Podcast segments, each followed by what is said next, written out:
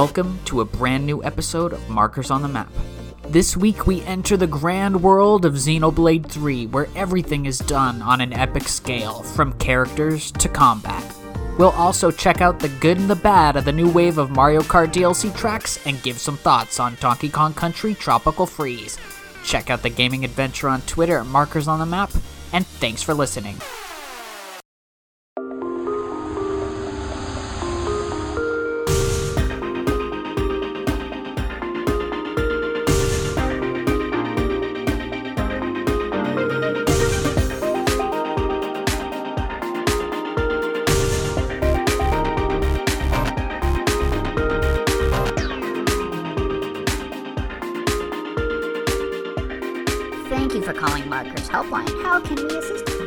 Yeah, um, I'm kind of stuck.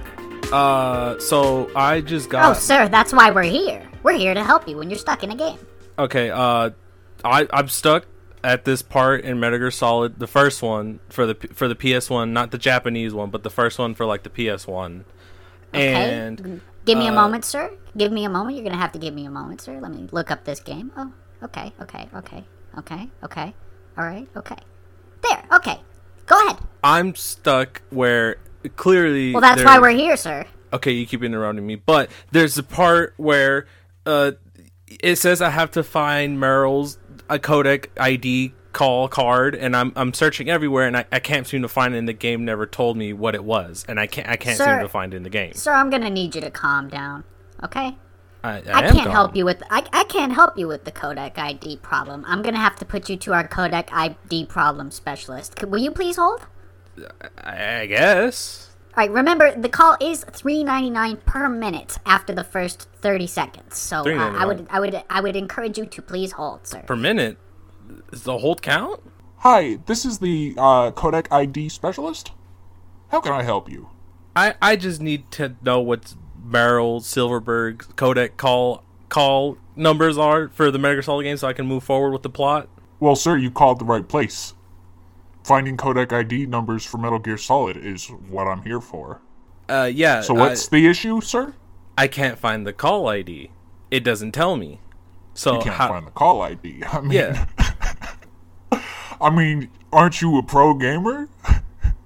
I mean, excuse, I'm sorry, but aren't you a pro gamer? Can't find the codec call ID? it didn't. It didn't tell me, and I have to find this character. It never told me the ID for. Oh man.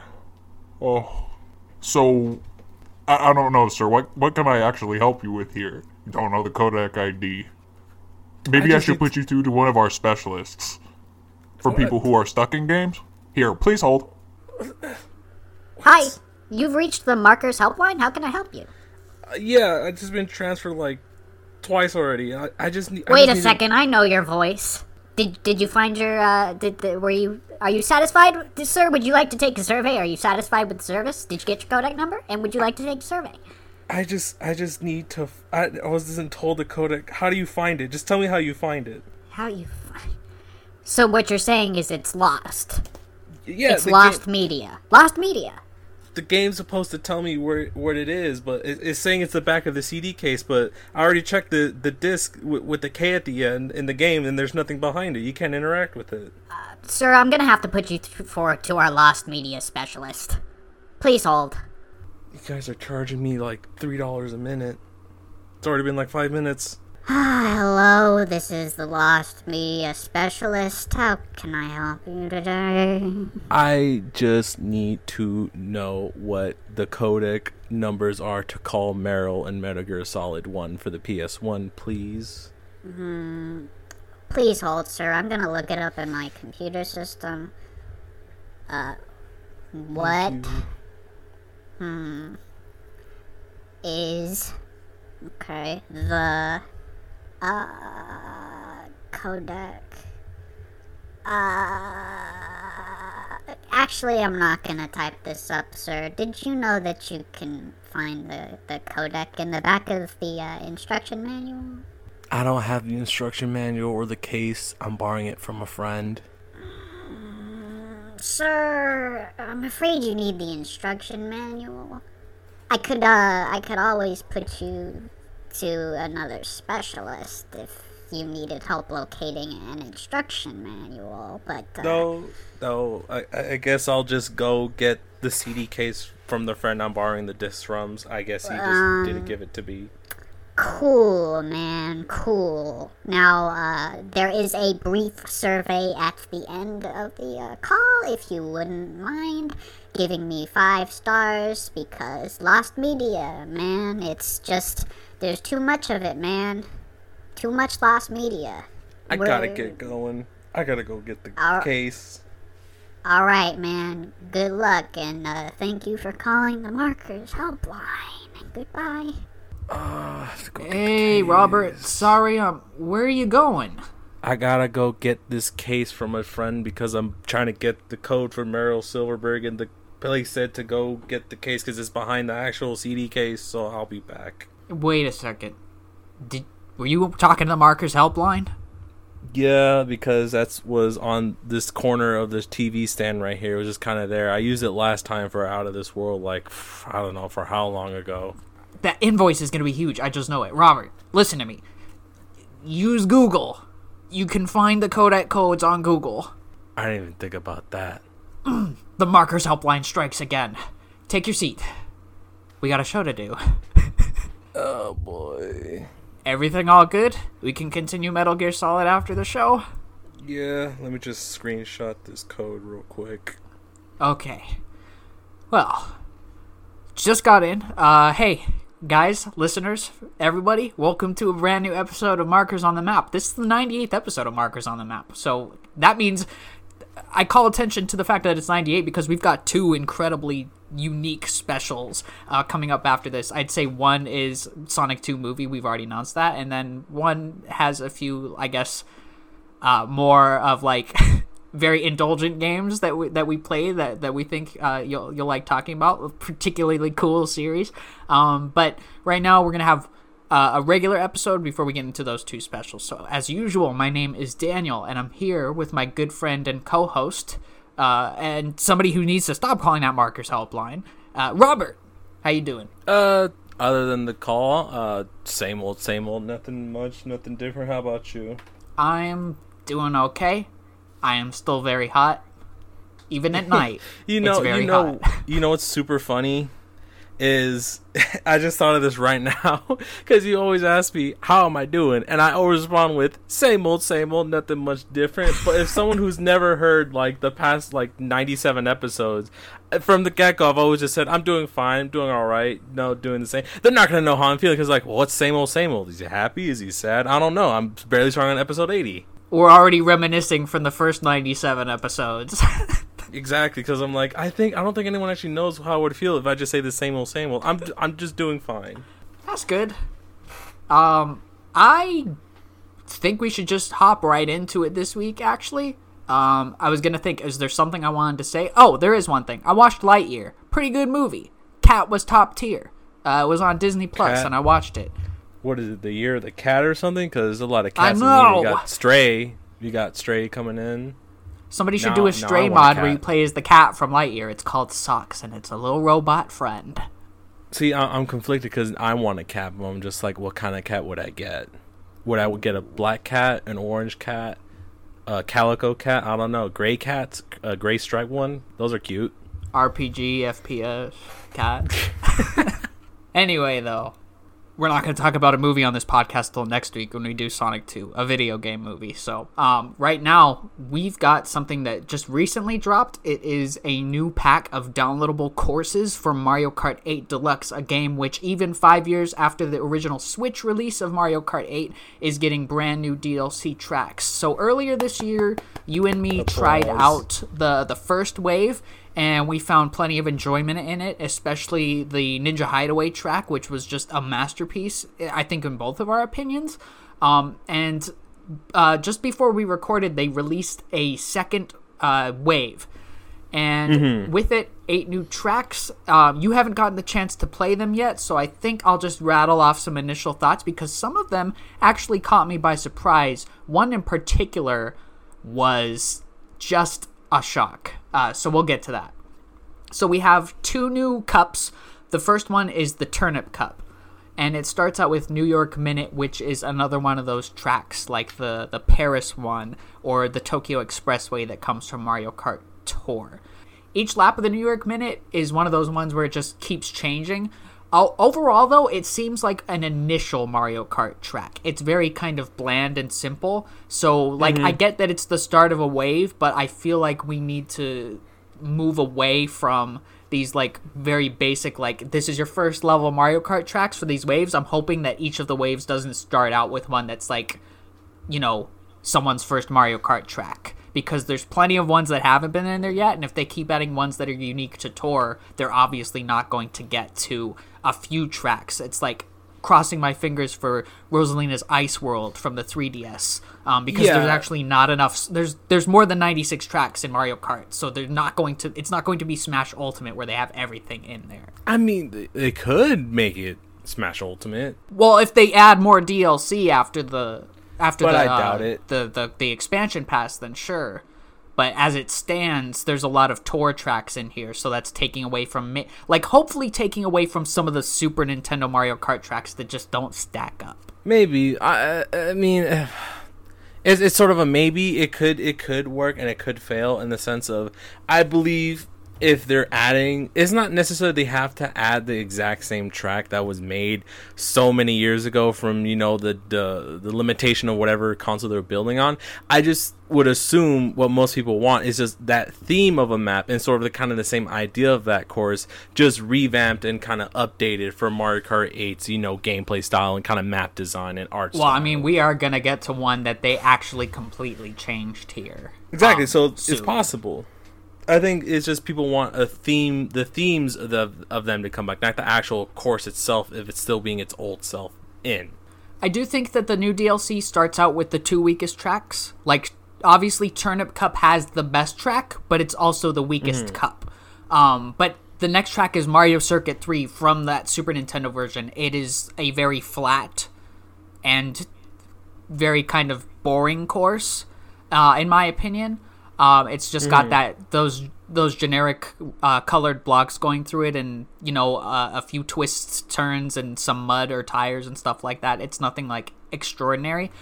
Yeah. But where it gets interesting is Kalimari Desert, a level that's been in uh, one of the older Mario Kart games. I think it was seven, and then obviously it's from the Nintendo 64 Mario Kart. This is that desert one with the train, where you would have to like stop and wait for the train. However, Mario Kart 8 Deluxe's version does something really cool in that in lap 2 uh, there's a, a a ramp on the track that you go through and all of a sudden you're driving on the train tracks through the tunnel for the second half of lap 2 and the first half of lap 3 so it completely changes the dynamic of this level to where you're not going around in almost a circle and waiting for the train. You're actually driving towards the train and you have to just move to the side when it comes towards you. So I think that, like, I was actually shocked by how cool that was. Because I'm like, Kalimari Desert's one of my least favorite tracks in Mario Kart, but now it's one of my favorites with this new version. Oh man, talking. I see. There's something that reminds me of that. The the liking a certain area now because it has a different feel, and I think you know what you're talking about from something we tried not long ago. But for for that, that's that's pretty. I don't think there is a bad. Mm, I don't know. I haven't tried all Mario Kart 8 maps, but what would you assume would be the worst Mario Kart mean- 8 course? Like the one that's just not fun to play no matter what. I tend to like most of them. I'm gonna say the New York Minute wasn't that Okay. fun. The the first one on this DLC wasn't that great. Um, otherwise, I mean, even the the first the Mario Kart Raceway, the first level of Mario Kart 8 or whatever it's called in the US version, is like really cool for a first level. Um, I would say that it, it's it's got to be one of the Super Nintendo tracks. Even the remake ones, they're kind of just you know overall flat because they kind of have to be. Um, I do like the Rainbow Road though, but that's mostly because of the music and nostalgia and all that stuff. But the DLC has been really good at kind of revamping like stuff that like was limited by like the Game Boy Advance hardware. from see from what I've seen, because obviously I haven't played the tracks, but actually, but from what I've seen, is a previous track from the last wave has been updated with a new mechanic, right? Oh, Robert, it goes beyond that because some of the textures of sand and dirt have also been updated on some of those Wave 1 tracks. Okay, so I guess we people got what they asked for, uh, better textures, I guess. yeah, there's some sand textures on on the um, Mario Kart 7 first level, and then the um, the mountain, the Choco Mountain level uh, has some textures in the dirt. But they made the cars move in Coconut Mall. Now Exactly everybody can one. stop complaining about the cars. Because I remember some people did complain that it basically, how should I say it? They just they just sat there and they didn't do anything, which was kind of like I don't know how that's really much of a, a complaint. You know, I don't, I don't know. yeah, much of the cars will hit you and mess you up. So now it's more of a obstacle of an unnecessary. You know, it was a problem that was not really a problem, but now it's a problem in the sense of now they move and now it makes the track more difficult.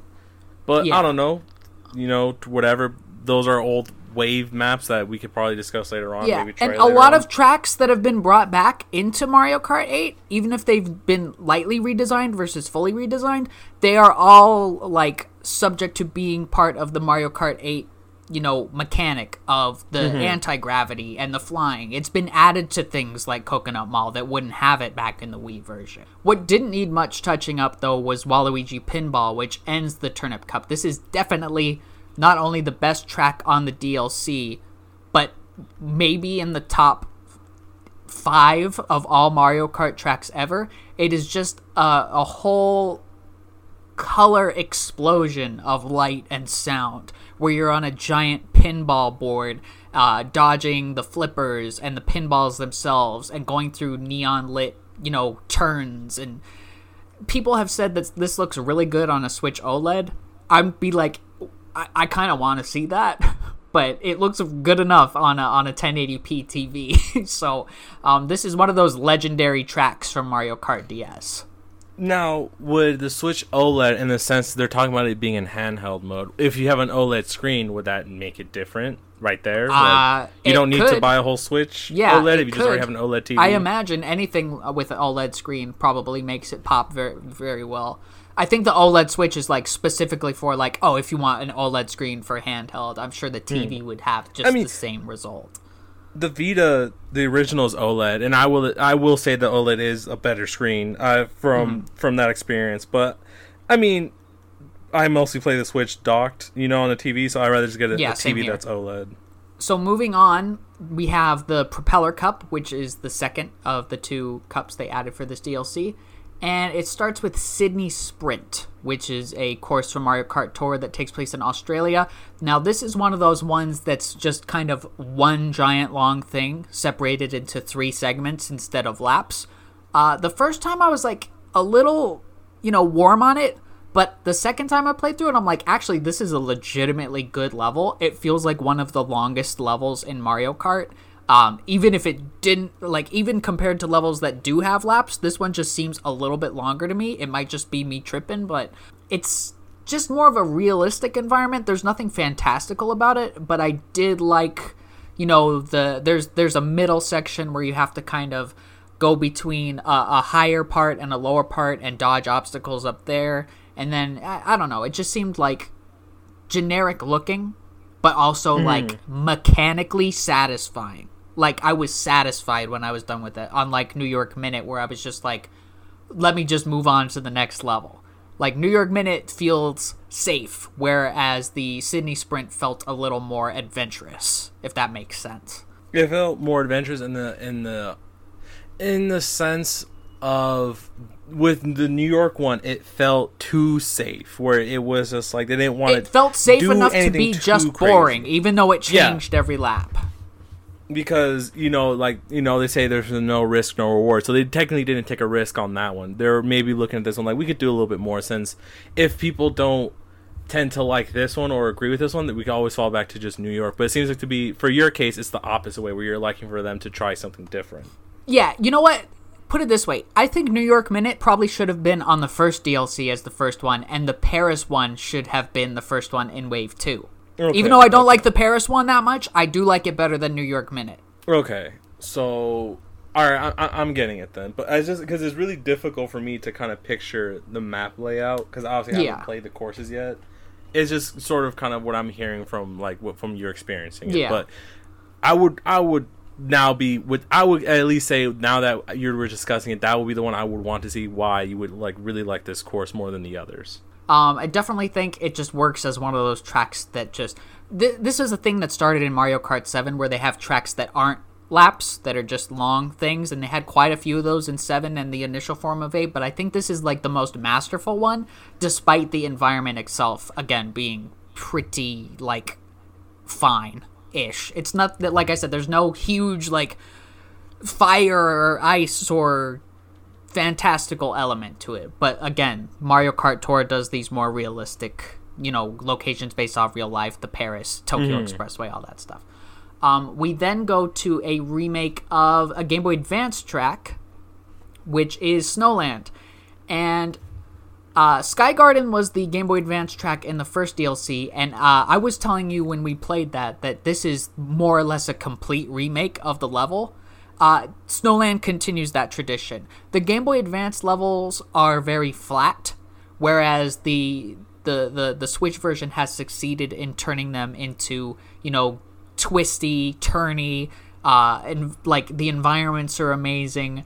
Uh, especially in this one, there's a part. I think the the highlight of this map is where you are doing like a, a big giant drift turn where you're sliding either alongside or behind a penguin, and it, like the Game Boy Advance obviously can't make that seem any more than just like an upresed version of like the SNES flatness. Whereas this one just makes it seem very like three dimensional, in for lack of a better word.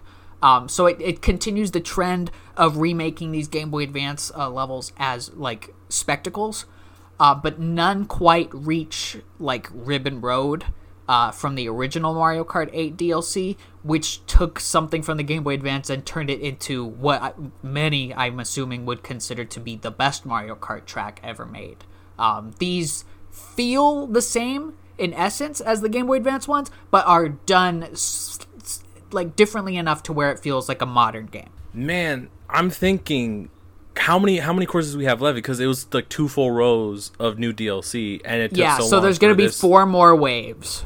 The, um, So they've got about 16 months to re- to release the next four waves. So I'm assuming this is going to be like a once every 4 months thing. and do you think after this they would even announce like Mario Kart 9?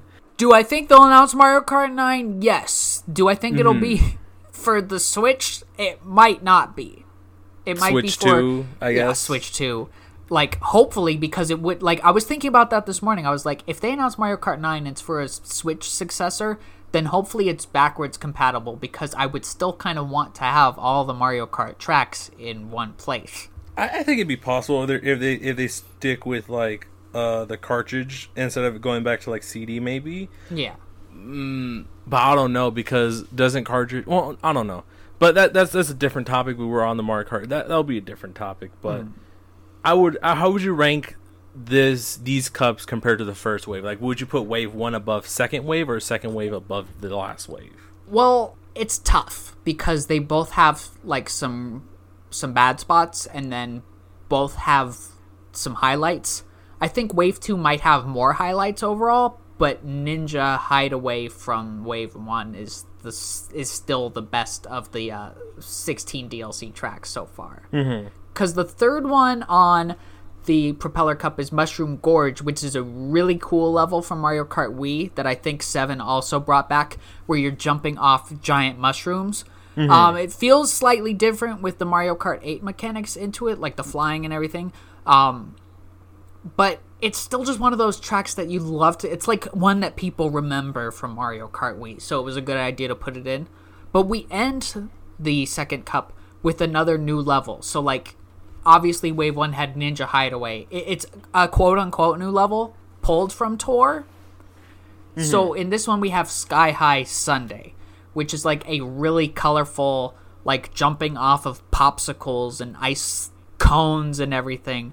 Um, it's like an anti-gravity course. You're you're in anti-grav mode most of the time, so anything you hit is giving you speed bumps, and it's got a lot of upwards and downwards verticality to it. There's actually a part where you're going up where you can't actually see what's in front of you because it, you're going up such a steep incline. It, it, it stays the same every lap, Unlike Ninja Hideaway, which like for the most part stays the same, but there's so many different paths to take.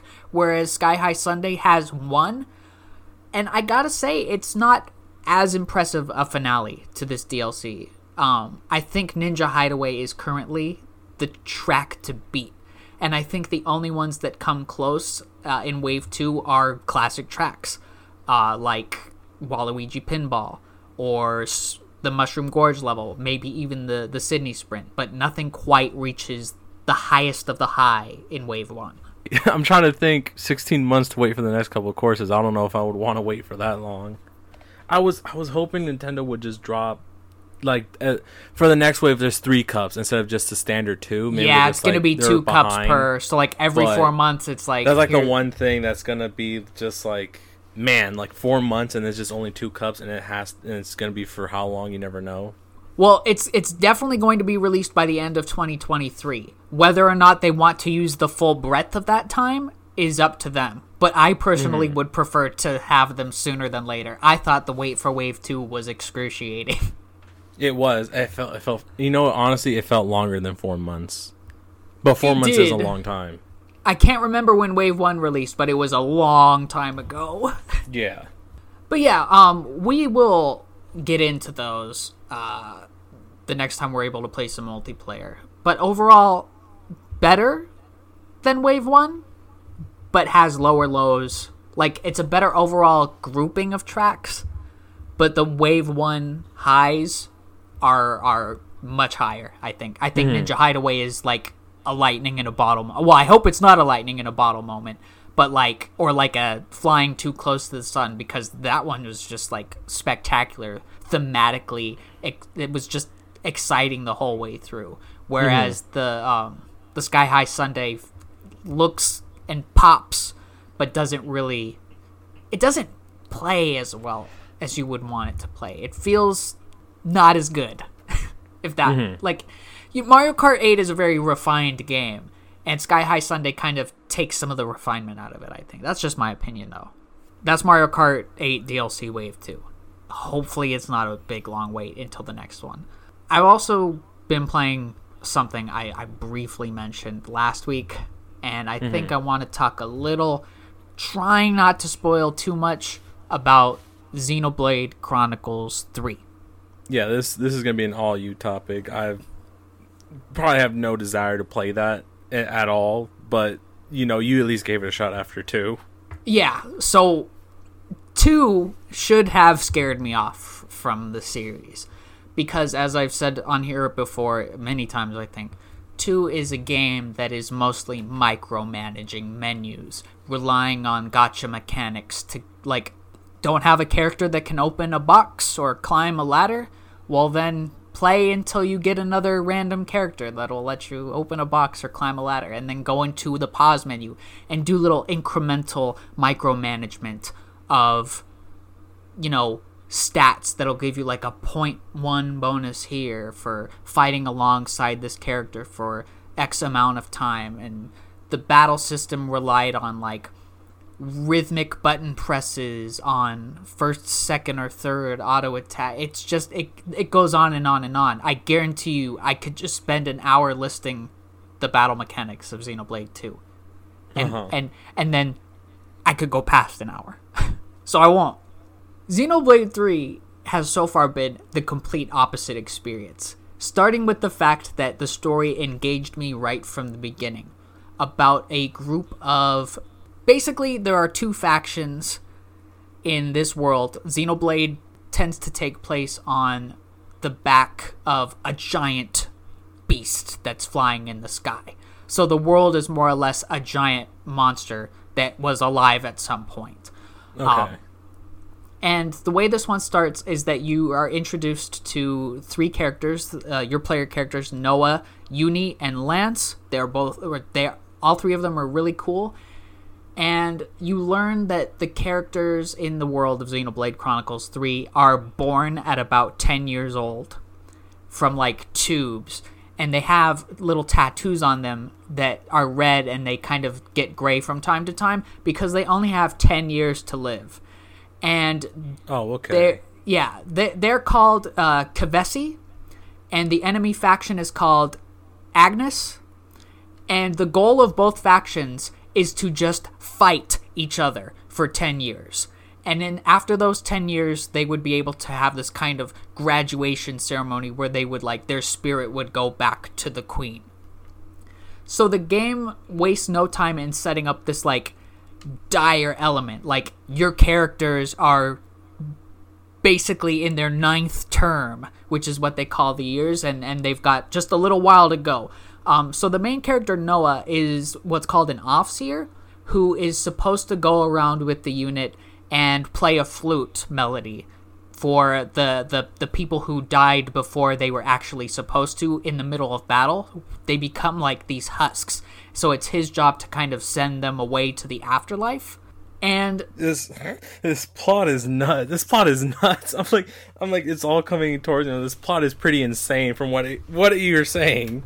Well, it's it's much better than the start of Xenoblade 2 where it's like, "Oh, an anime character falls out of the sky and lands on the main character, and now we're uh, bound in a partnership and let's go have adventures." No, this is this is setting up some like dire lore from the get-go. Um, so, like I said, their their main objective forever is to just fight against the Agnians, and there's a mechanic that's introduced called the Flame Clock, and the Flame Clock is something that is they all live in colonies, so there's different colonies for both uh, of the worlds. We'll call them Agnus and Kevesi. There's colonies where they have a flame clock inside of a giant mechanical.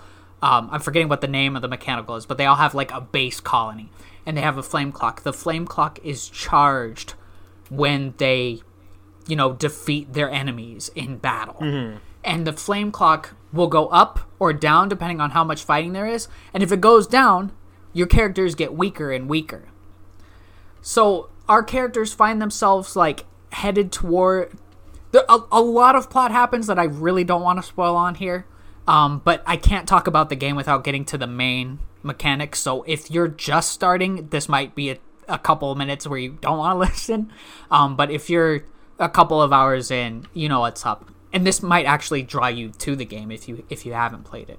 Um, the characters find out basically they they meet a human who ages and they're like confused like oh is this what somebody who's gone through 60 years of life looks like and he has this thing that i don't quite know what the point of like why it makes everybody their enemy is or like as you can see i'm like 20 hours into this and there's still so many questions left un- unanswered but they meet up with a group of agnians who becomes your second set of characters they are mio sena and taion and they are like kind of exposed to this like machine crystal thing called Ouroboros and it allows them to merge with each other. So it's like this is a story of like two rival factions who hate each other have members that are friends now because they're linked together by this power.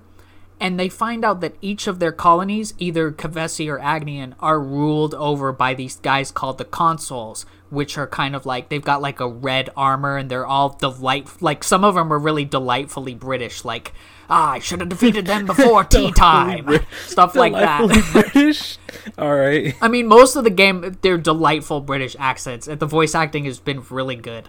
Um, actually, Mio, my favorite character in the game, is the same voice actor as Ranni the Witch from Elden Ring. So that's a real treat to to to see her have a, a, a bigger role like this. Um, so they kind of can combine, and the like the majority of what I've done so far is that they are going to the other colonies, and the consuls can use like this infinity symbol to cause everybody to attack them purely because they're Ouroboros. So mm-hmm. they're kind of enemies and traitors in the eyes of everybody, be they Kevesi or Agnian, not only for allying themselves with one or the other, but just even returning to their own colony, people are against them. But they're what they do is they figure out that they can destroy the flame clocks and I don't know if it's been explicitly stated in the game, but I think in destroying the flame clocks, they might be able to live past their 10 terms or years. Mm-hmm. but so they're going around trying to basically convince everyone to destroy their flame clocks because they're the ones that can do it. They have a sword that can cut through anything, and kind of convince the two factions to stop fighting each other. So there are hero quests where you will go to new colonies uh, from either one of the factions, and you will, you know, join up with somebody who's kind of against you or kind of, you know, leery of you, and then you'll fight against one of the consuls, and that will end with you destroying the flame clock and releasing that colony from the burden of fighting. That's the setup of the plot, as complicated as it might get. I only imagine it will get more complicated from here. What I want to spend a little more time talking about is the mechanics of gameplay in this game and how much better they are than, than Xenoblade 2. from from, from the story, I, I'm just like, I don't know how to, how could I explain. It, it's just it seems to be a crazy concept of a story to like. It's it's a grasp and to very grand scale. Like Yeah. the the world being as big as it is, eh, like I goes along I with the plot to- being just like massively like crazy. I don't even know how to start. Like, if you told me to explain the story, I don't even. I don't would have not known how to explain that story. I would just. Uh, let- let me tell you, place. I definitely didn't do a good job, but Well, I, I mean, you're kind you're of trying conveyed. spoilers. yeah, I think you're there's there's a few things I didn't lot. go over because like there's some flashbacks and characters Mm-hmm. that are have some motivations and stuff like that. Um, but like the characters themselves are like this is such a likable cast of characters, um, which is tough, I think, in in an RPG. But Mm-hmm. like to name a few, Persona Five, all likable. Yakuza Like a Dragon, all likable. I would put this up there with with with those two games where like the cast is like you want to see the adventures of them. Gameplay takes out the random element, uh, the gotcha mechanics from Xenoblade 2, so it's already much better in my opinion. Uh, it, it has the Xenoblade thing where battles are just seamless from the open world to battles. There's no like loading screen or anything. It just happens. You you you know you get your weapon ready and then you target an enemy and then you're off. Um, and it does do the Xenoblade thing where some attacks you will need to be in front of the enemy. Some you might need to be to the side for it to activate a secondary effect. Some you might need to be behind in order to like knock them down or something. And like you can attack them from any direction, but certain attacks will just tell you if you do it from this side, you'll get a bonus effect, stuff like that. And I think it does a good job at kind of easing you into the gameplay by giving you three characters to start with, and then six instead of the two that like Xenoblade started, uh, two started with, and then like I don't even think I got to six in, in Xenoblade two. Um, so you always feel like things are happening.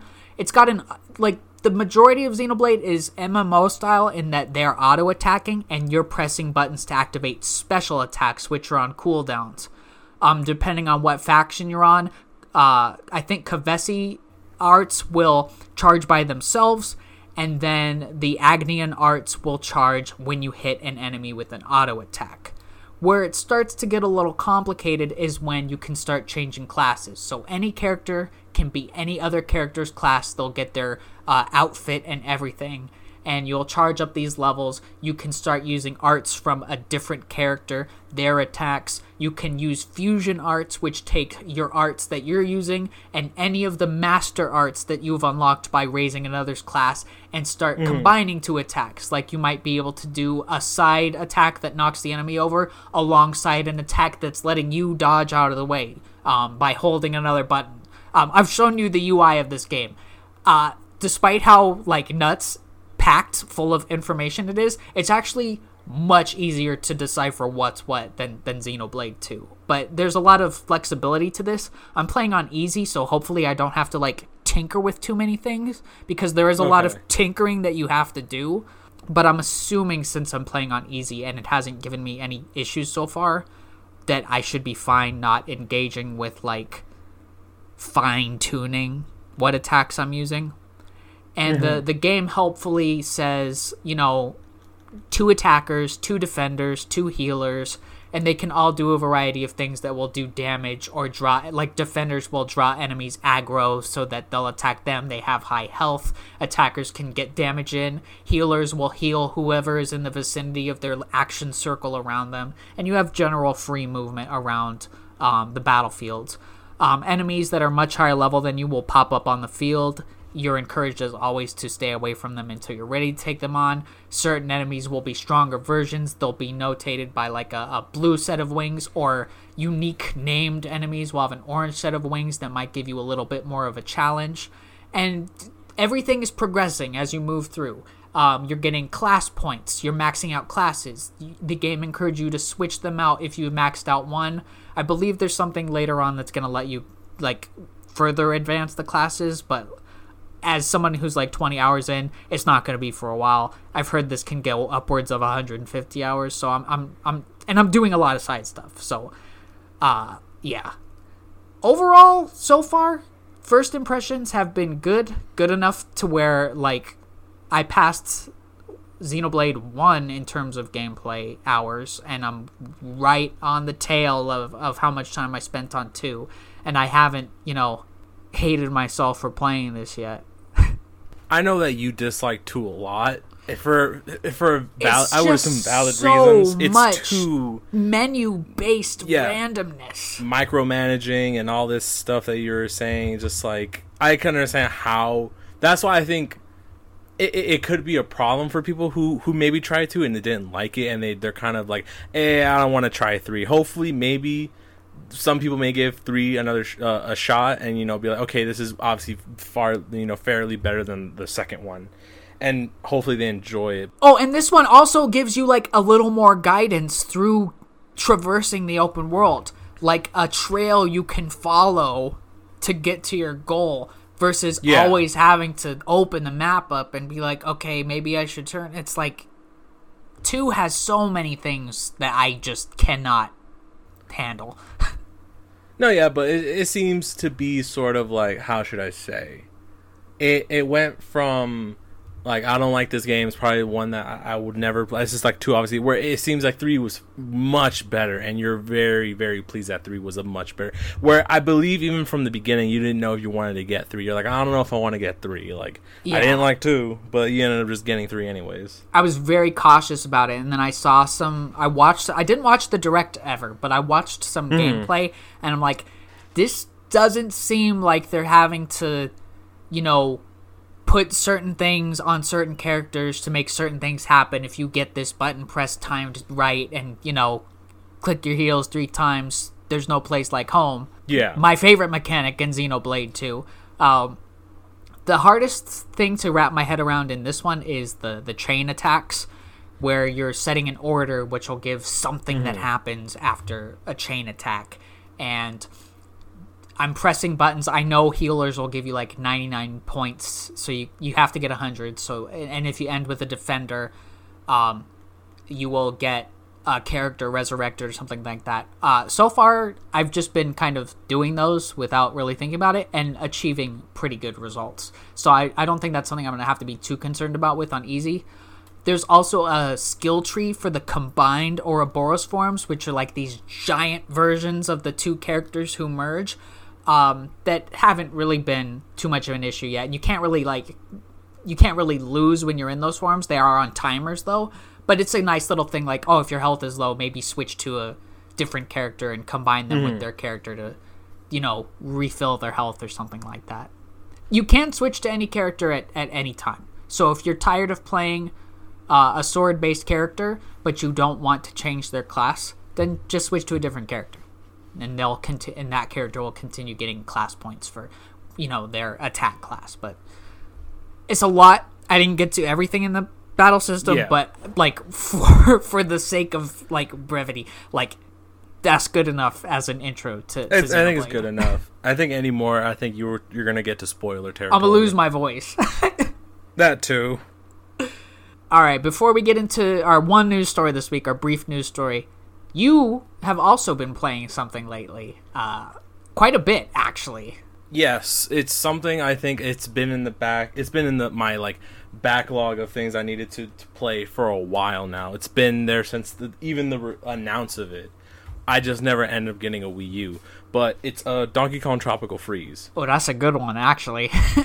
I would say favorite franchise platformer of all time. I could at least say for me alone. I'm pretty sure you would agree too, though. It would speak with both that Donkey Kong is probably the best platformer franchise I, I in ever. I Yeah. would pick Donkey Kong every day, no matter. I mean, what. Donkey Kong Country 2 is one of two games so far that we've given our uh, highest recommendation to, along with Ghost of Tsushima. Yeah, that's a ten out of ten. But so Tropical Freeze, it's the second in the in the Returns Country franchise, which hopefully they do a third one. Please, I would really love a third one to kind of do uh, six games entirely from the trilogies.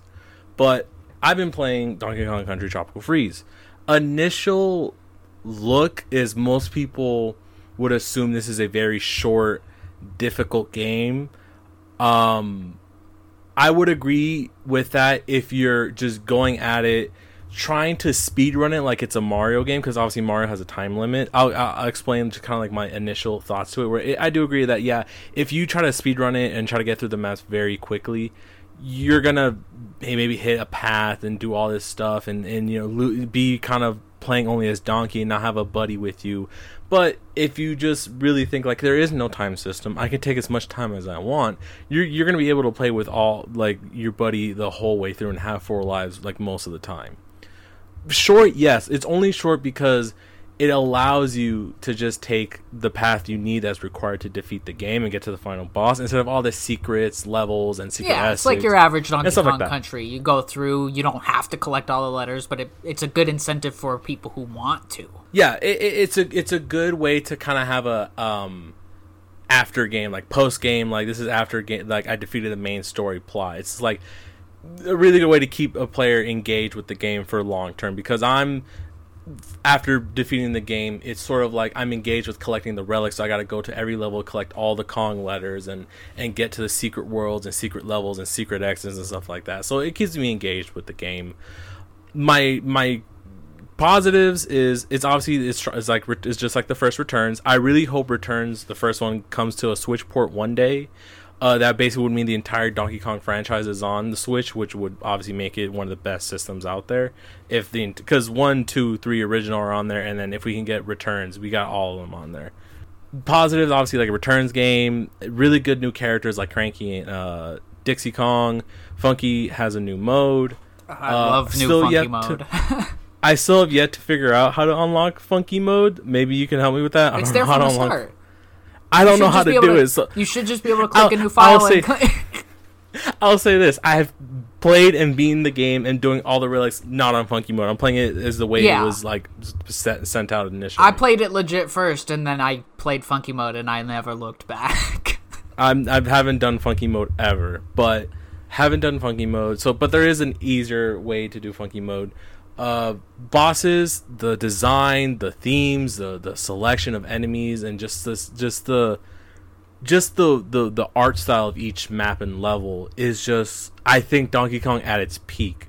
If you took Donkey Kong, like like peak designs of of levels is is tropical freeze enemies i would give it still give it to two but for design and level ideas and and and island ideas it's tropical freeze all the way For me personally, I don't think there's anything in Tropical Freeze that I preferred over two. I still think two and you wouldn't take three. the safari island or even like the ice island like the juice level like the There are island. some very cool levels, but I think thematically it's because of the whole pirates thing that I really. i think that's what the enemy i prefer the enemies in two instead of just like the overall. yeah, overall the theme, enemies definitely. Um, but two, I I would give the bosses to two because we'll get to this in our special that we are. I guess we'll announce a Donkey Kong Country Topical Free, free Yeah. special, but I don't like the bosses in this one. Yeah, we'll we'll get to like a really deep dive to each world, each level. I'm just giving my initial kind of like what I enjoyed from it.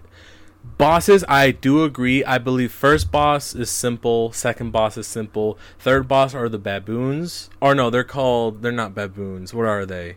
Mandrills. There we go. Basically, you fight the mandrills. There's three of them. That one's a very tough boss fight, especially towards the end.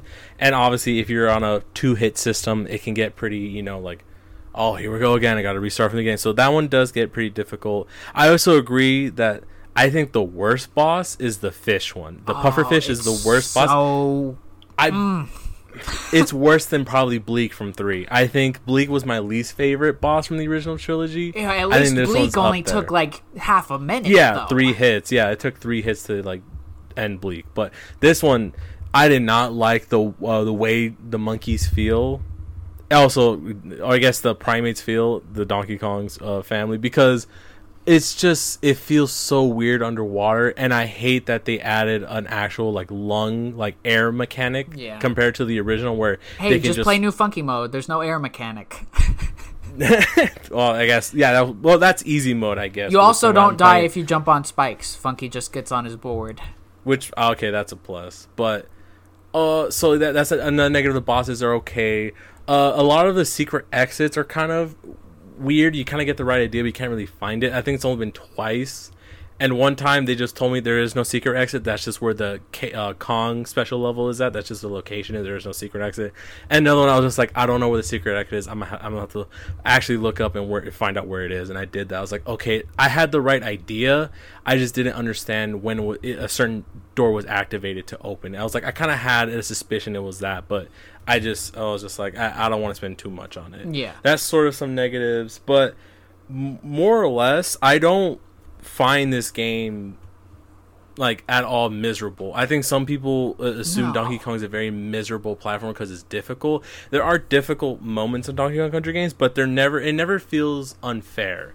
It never feels just like ooh like you know I could have you know they just added that enemy out of nowhere, kind of like those old NES games where it's just like it's designed in a way where you just need to figure out the path and once you kind of understand it and you play it enough you're like okay i can kind of get it. Like i said from the beginning i was maybe losing a couple i think the most i ever lost some lives were like 20 in a row but just because that was the boss fight from world 4 the fish one. So that's like that was just a difficult boss fight. But i pretty much have always had 99 health on me all the time.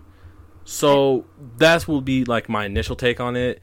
If i were to rank the games, it would be like two, and it, it would it, it would be two is obviously top, like top one. Then I would probably put three.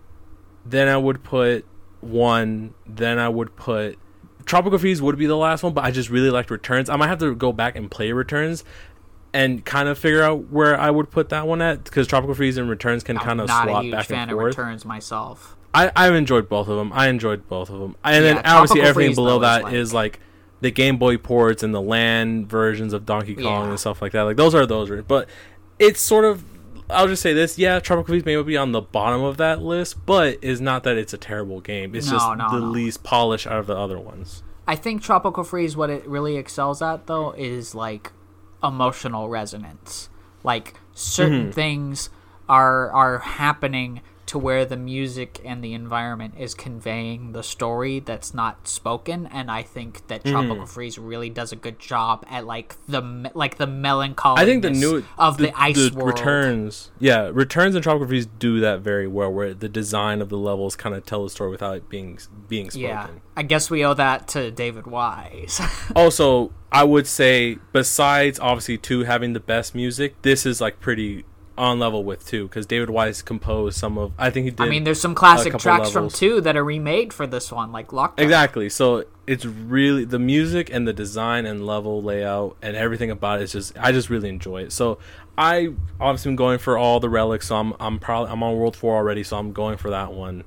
Uh, i'll probably see if i can do it all. I would assume i would say at least for now favorite worlds were the safari and like even the the forests even the juice world too were my favorite like the, the, all the juice levels but the ice and water obviously were my least favorites because i really just don't like the water mechanic the way the characters control underwater I actually liked the water levels better than like older style water levels because really using the stick gave you that fluid control. So I actually never found any issue with it, but I did have to adapt the first couple of times I tried the level, going from like, you know, an older one where you would tap a button and you'd flow it up to like getting that.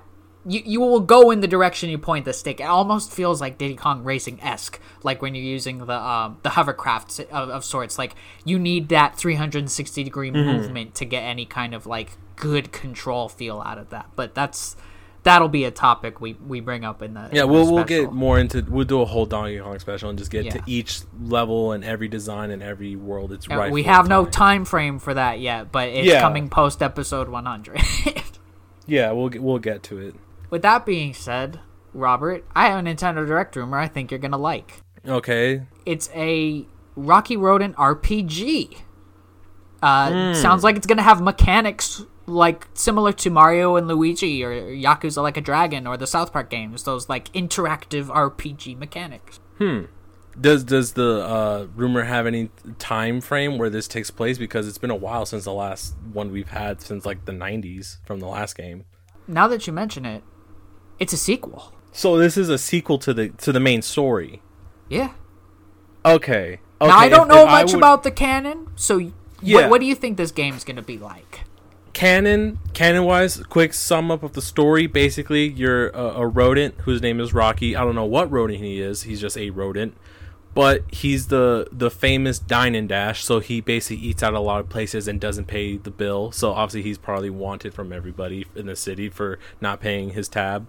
And in the story it, we got this guy who owns a restaurant and his daughter gets kidnapped by this the city's mob. And, and then they obviously ask for ransom and then rocky basically gets bribed into a deal where he says if he saves the daughter he'll eat at his restaurant for free forever like for life. Like it's an all you can eat buffet. And so he, he takes the deal. He goes around the whole city the you know the, the the main city. It feels like every big city to la from chicago to new york it's like all those big cities and just like any any old big like uh, metropolis city. Yeah. you get to like haunted apartments you gotta go to like the, the apartment system you gotta go like the sewers even skyscrapers and like on, on, on like construction. And, and even like the boss's like factory and like the main like mob hiding spot. But i know in the, in the in that game you don't fight the main villain like the mob guy and you fight like a henchman. So i would assume if this was a sequel in the sense of rocky did save you know the daughter and he did eat that but in the sense of now he has to take down the the, the main villain from the first game So they kind of the left it on a cliffhanger, you would say. Yeah, kind of. I would say it's a cliffhanger because there could be a whole sequel where he has to fight now, like from him from anyone else. Basically, it could go in the sense of word in the street. Rocky Rowan took out a mob guy because all he wanted was food, and so now everyone else is just like, take him out, and then we'll we'll feed you for the rest of your life. You don't have to dine and dash anymore. So, with the way that is this rumor is written, like this is an RPG, it's kind of going from like your side-scrolling action platformer hmm. to to an RPG, kind of in the way Yakuza went from a beat 'em up, a third-person beat 'em up, to a turn-based RPG. Yeah, I, I, I could I could definitely see Rocky Road heading towards that direct, especially if you think about it like this. In the game, he has an animal companion because he has an egg that's that he take cares of, and now the bird thinks uh-huh. that that's. I know where this is going. Yeah, so you could obviously have a buddy system, and I could see like there's like a skater kid that helps Rocky Road with hints, so he might be in the sequel. You got people maybe who like maybe the daughter can even help because she can remember maybe where secret spots are at during like she can be in certain areas and be like, oh, I remember where they drove me. They drove me in this building because there's a hiding spot here, and then obviously she can show the path there. Or would they I like also s- temporarily join the party or something like they do in a lot of these RPGs? Yeah, they could probably maybe they'll have a switch out mechanic where you can switch who you have on your Mm-hmm. team because maybe even some of the enemies can be like like companions because like how like Seven Star does with Bowser, I could definitely see like the the bo- uh, the boss enemy in the sewers, the giant bat. He wears like sunglasses. He's like really he's supposed to be like really rad. I could see him being on the same team and helping out Rocky Rodent and just being like they can be buddies afterwards or maybe not. Who knows? But I, I could definitely see maybe. I wonder now if they had a because obviously his his gimmick he has a hair ability. His hair is like his power. Yes. I wonder if they'll add more powers to it, like a like a flame hair where he can That could like, be the battle system, dude. Like equipping Yeah. hairs. That's like your spells almost. Kind of like Yeah, They sort of- do I this in Yakuza that. like a Dragon, where like certain characters will have Oh, it could elements. be it could be like Guardians of the Galaxy where you can command your buddies to Uh-huh. also maybe fight too. That could also be Okay, so You that's kind of like a Final abilities. Fantasy VII remake thing, where you like you can play Yeah. as the other characters for brief moments or issue them commands. Uh, I could kind see of like that. Guardians of the Galaxy, but still keeping into this RPG esque system. Um, unless it ends up being like a third person action game versus You know- versus RPG. You know what's really funny? I'm not an RPG guy, I really want this game to be real. I want Hey, this man. game to exist. Actually, As Actually, with any direct rumor, of course. I actually do want this game to. I would. I would hundred percent pay and play this game day one. so what could we call this game, Robert? What do you think we could call this game? Hmm.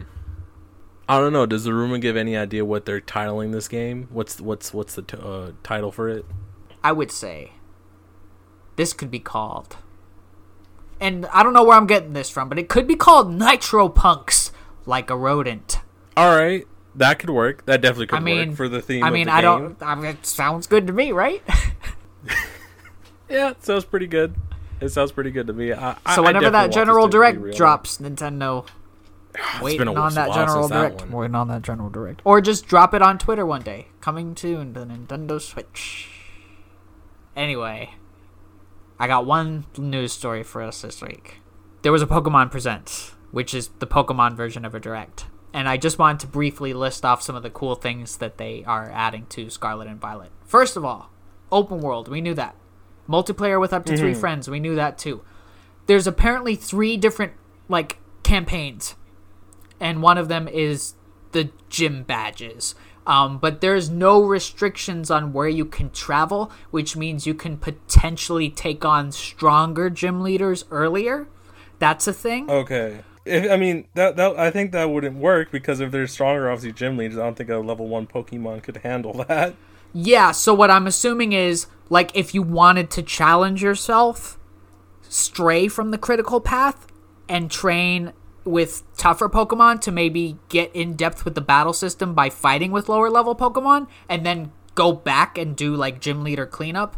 Or just go the way I think most people will go which is the traditional route of the weakest to the strongest. I think it's important for there to be options, but I've also heard there's no scaling which kind of bites but mm-hmm. also like gives people who want that challenge because that's a big complaint of pokemon lack of challenge um, which i don't mind lack of challenge. But like people can go fight higher gym leaders. Yeah, I think it, it gives definitely a challenge to those who've uh, perfected the game, and also options for people who maybe want to play it a different way.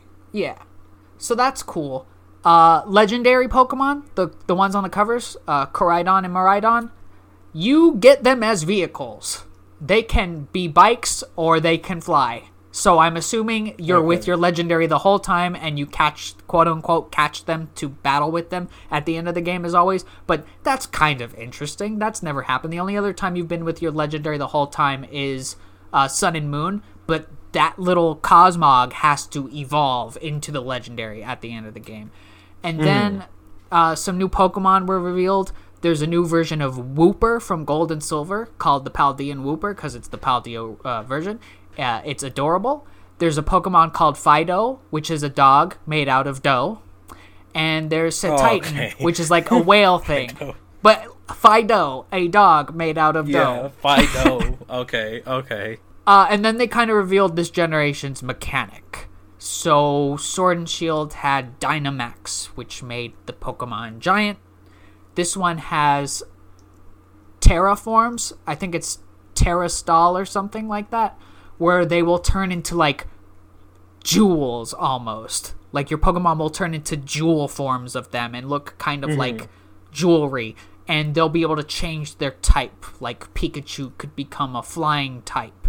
I don't know many of the type changes they've had, but they showed the starter Pokemon with with their jewel forms, and it seems like that's going to be something we're gonna have to learn a little more about. But I'm just looking forward to them learning from the the missteps in Legends Arceus and continuing Pokemon games just being the most chill slash addictive, uh, not just RPGs but games in general. I think this is shaping up to be something really special, and I think that for once the Pokemon Company is holding their cards close to the chest. They're not putting everything out there for everybody to kind of, you know, see. It's such a slow drip of information this time that they have to be deliberately holding some surprises back, which is mm-hmm. exciting because I can't remember the last time I played a Pokemon game where I didn't know every single thing about the game before it even came out. it's really hard to say because I don't know if they want to stray too far away from what makes Pokemon Pokemon, but I will assume Yeah. that since they're keeping it very secretive, that they're trying to add some new things to to let the game, like I guess, have some new life in it because it's been a while since like maybe anything new. what I'm getting is that they're taking good things from Legends Arceus and put Mm-hmm. applying it to the main series. So I'm like, let's not have crafting. I'm sure there won't be crafting. Legends Arceus had it, but let's not have it in a main game. Um, but let's Mm-hmm. keep that that dynamic gameplay going. That open world seems to be kind of there. Might be changed a little bit more to fit in with your main series, even though Legends is considered part of that. But from what I've seen mm-hmm. in the trailers, it's all good. I'm not worried about this game at all. Actually, the multiplayer thing sounds like the the most amazing thing. Having a Pokemon adventure multiplayer, that's unheard of, Robert. It's unheard of. That's all new stuff. Hopefully, they bring some more new things, and that would actually shake up the franchise. Yeah. Also, Paldean Wooper is just so darn adorable. Anyway, Robert, for right now, would you say we've done an episode? yeah, that should wrap up this week. All right, like I said, 99 and 100 special episodes. Uh, remember, episode 99 will be all about Sonic the Hedgehog 2 movie. We promised the special back in April, but we wanted to give time for like the the Blu-ray disc and the streaming version to be out because like who's going to listen to a podcast about a movie that just came out spoiling everything? I mean, people would, but that's true, not fun. true. It's not Uh, fun. anyway, as always, we want to thank you so much for listening. Please follow us on Twitter at Markers on the Map and listen to us on Apple Podcasts, Google Podcasts, Spotify, and our Podbean site. Please leave a five star review. And yeah, we will uh, be back next week. And I would be remiss not to mention something that I I don't know if I've mentioned this before. Ah, who am I kidding? The real Animal Crossing New Leaf was the friends we made along the way. So we'll see you next time. Bye. Later.